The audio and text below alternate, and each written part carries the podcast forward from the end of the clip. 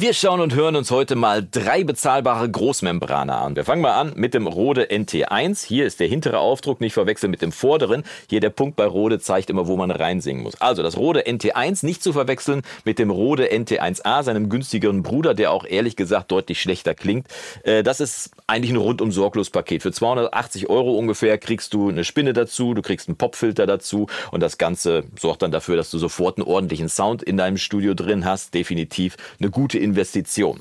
Dagegen der Herausforderer möchte man sagen, das Aston äh, Origin. Habe ich schon ein paar Wochen hier und jetzt habe ich es endlich mal testen können. Das Aston Origin für 222 Euro wird komplett nackig geliefert. Das kriegst du nur in so einer ja, in so einer spröden Box. Deswegen, das ganze Mikro ist ja auch sehr spröde und äh, braucht auch angeblich laut Hersteller keinen Popfilter. Wenn man hier genau hinguckt, mal gucken, ob er das scharf stellt hier, dann siehst du, dass hier so ein Netz davor gepackt ist, so ein Metallnetz irgendwie. Das soll dafür sorgen, dass die Stimme also so gebrochen wird, dass man keinen Popfilter braucht. Außerdem wird das Ganze ohne Spinne geliefert, weil auch das stellen wir hier mal gucken, ob das scharf gestellt wird. Da ist direkt unten die Halterung quasi am Mikrofon dran gemacht.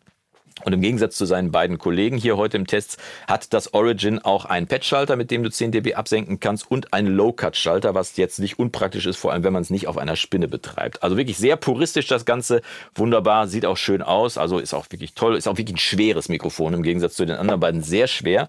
Und dann eben das LCT 240 Pro, das von Luit jetzt hier zur Verfügung steht und das du für ungefähr 140 Euro nackig kaufen kannst. Dann ist allerdings nichts dabei. Du kannst dir aber auch so eine Value-Box kaufen hier, da ist dann noch eine Spinne dabei, ein Popschutz und sogar noch ein Überzieherchen, sodass du dann äh, das ganze Ding auch als rundum sorglos Paket betreiben kannst. Was das kostet ungefähr dann 100, äh, ich glaube 200 Euro kostet es dann ungefähr. Und dieses Mikro hier übrigens, das LCT 240, kann man diesen Monat auch im Premium-Bereich gewinnen. Das heißt, wenn du Mitglied im Premium-Bereich bist und an der Monatschallenge teilnimmst, dann hast du die Chance, dieses Mikrofon sogar zu gewinnen und mit nach Hause zu nehmen für die Erledigung der Monatsaufgabe. Und äh, falls du dich dafür interessierst, was es damit auf sich hat, dann schau doch mal hier oben, da erkläre ich dir alles, was es mit dem Premium-Bereich auf sich hat und wie du damit dann deine Musik, den Klang deiner Musik verbessern kannst, sodass du endlich auch stolz sein kannst auf das, was aus deiner DAW rauskommst und nicht so unsicher bist mit dem Sound, dass du jedes Mal immer hin und her läufst zwischen Studio und Auto und doch jedes Mal wieder Änderungen machst, die irgendwie nichts bringen. Also Premium-Bereich, kleine Empfehlung meinerseits.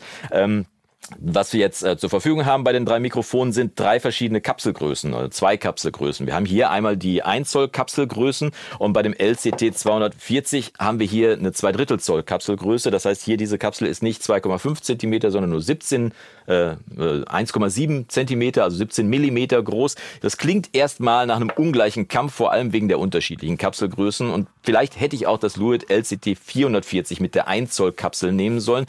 Aber das habe ich ja nun mal nicht da gehabt, weil ich ja nur das 240er da habe. Und ich weiß aber aus Erfahrung mit meinem Audio-Technica 4033, das auch eine kleinere Kapsel hat, dass eine kleinere Kapsel nicht unbedingt oder automatisch weniger Sound bedeuten muss. Getestet habe ich dann den Klang. Alles andere ist ja für mich eher sekundär. Es sei denn, die Verarbeitung von so einem Mikrofon ist derart klapprig, dass das Mikro schon beim Anschauen auseinanderfällt. Aber so ein Mikro wirst du hier im Recording-Blog nicht sehen. Dafür ist mir meine Zeit einfach definitiv zu schade. Also der Klang ist entscheidend und wie immer bei Mikrofontests folge ich meiner persönlichen Philosophie, dass man Stärken, Schwächen und vor allem die Soundcharakteristik eines Mikrofons am besten und gerade für ungeübte Ohren auch am einfachsten hören kann, wenn man möglichst viele Signale Signale damit aufnimmt und diese dann auch gleichzeitig abgespielt werden. Und deshalb gibt es auch dieses Mal wieder eine große Aufnahme von einem Background-Chor. Ich habe einen großen Background-Chor aufgenommen für den Song We Don't Belong hier für meinen Freund Mario Eibe und seine Band The Small Machine. Wollte ich eh schon aufnehmen und es war doch perfekt, dass ich das dann mit den drei Mikrofonen machen konnte. Also flux die drei Mikrofone so nah wie es eben geht in nebeneinander aufstellen, damit wir möglichst chancengleich haben für alle drei Mikro äh, Schloss Chancengleichheit, so heißt es haben für die drei Mikrofone und dann noch eben aufnehmen. Also eben, ich habe es ja schon gemacht, den zweistündigen Aufnahmeprozess, den zeige ich dir hier mal kurz im Ansatz im Zeitraffer.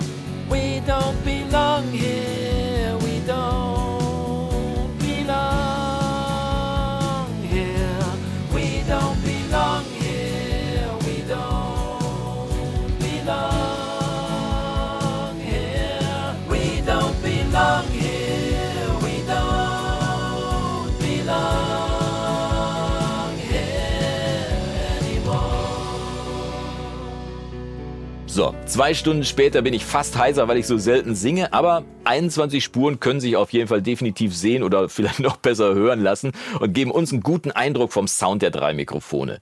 Ich blende dir jetzt gleich jeweils ein, welches Mikrofon du hörst und schreib du mir mal bitte spontan unten deine Meinung in die Kommentare, denn es wird jetzt wirklich spannend. Gerade Mikrofone sind ja nun mal wirklich totale Geschmackssache und passen vielleicht auf die eine Stimme drauf, auf die andere nicht so.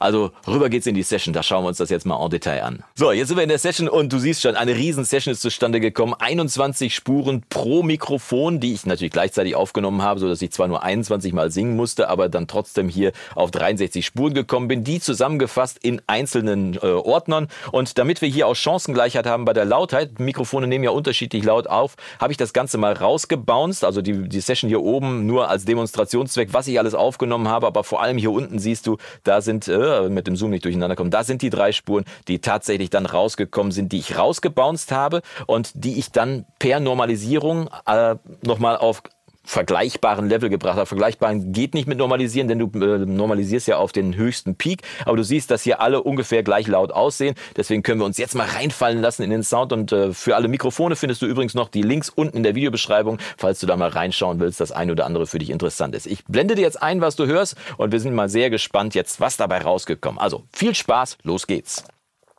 We don't belong here, we don't belong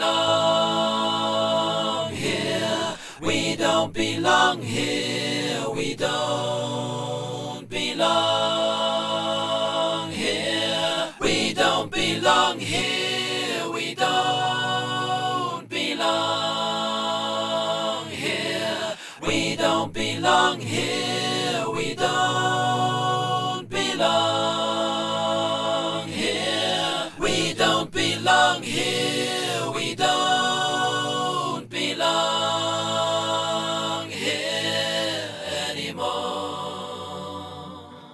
Woo! also, wenn das nicht zutage geführt hat, zutage gefördert hat, was der Unterschied zwischen den Mikrofonen ist, dann weiß ich es auch nicht. Das Ästen klingt insgesamt leiser, obwohl ich, wie gesagt, alles normalisiert habe. Das heißt, die Peaks von allen Mikrofonen sind gleich laut, aber insgesamt klingt das klingt das Ästen ausgeglichen, auf jeden Fall, aber deutlich leiser. Dagegen für meine Ohren das NT1 wirklich sehr runder, warmer Sound, auch obenrum nicht zu spitz, sehr ausgeglichen, sehr, sehr erwachsener Sound, möchte man sagen. Wie der sich in einem Mix durchsetzt, das weiß ich nicht so genau.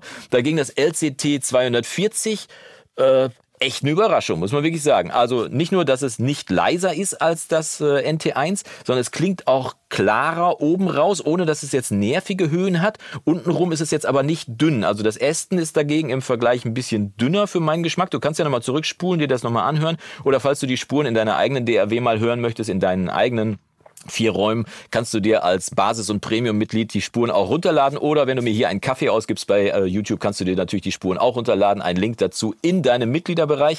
Aber äh, so richtig entscheiden, welches mir jetzt besser oder schlechter gefällt, könnte ich jetzt nicht sagen. Also jetzt spontan bei diesen dreien würde ich sagen, gefällt mir tatsächlich das Luit am besten, weil es den Sound am ausgeglichensten hat. Vielleicht ein bisschen viel Höhen für meine Stimme, sodass ich dann eher zum NT1 tendieren würde für eine Aufnahme, wo es jetzt nur um Stimme geht, aber gerade so Background Core kann ich mir gut vorstellen. Das Aston dagegen ist bestimmt im Mix auch ein sehr gutes Mikrofon und hat bestimmt auch seine Qualitäten, möchte ich sagen. Es ist insgesamt sehr ausgeglichen im Sound. Also Bevor ich jetzt viel rede, schreib du mir deine Meinung unten rein in die Kommentare und falls du Interesse haben solltest an einem bezahlbaren Großmembran-Röhrenmikrofon, dann schau dir doch als nächstes mal dieses Video an. Da sehen wir uns dann gleich und äh, jetzt wünsche ich dir viel Spaß beim Reinhören. Bis die Tage, mach's gut und Yassou!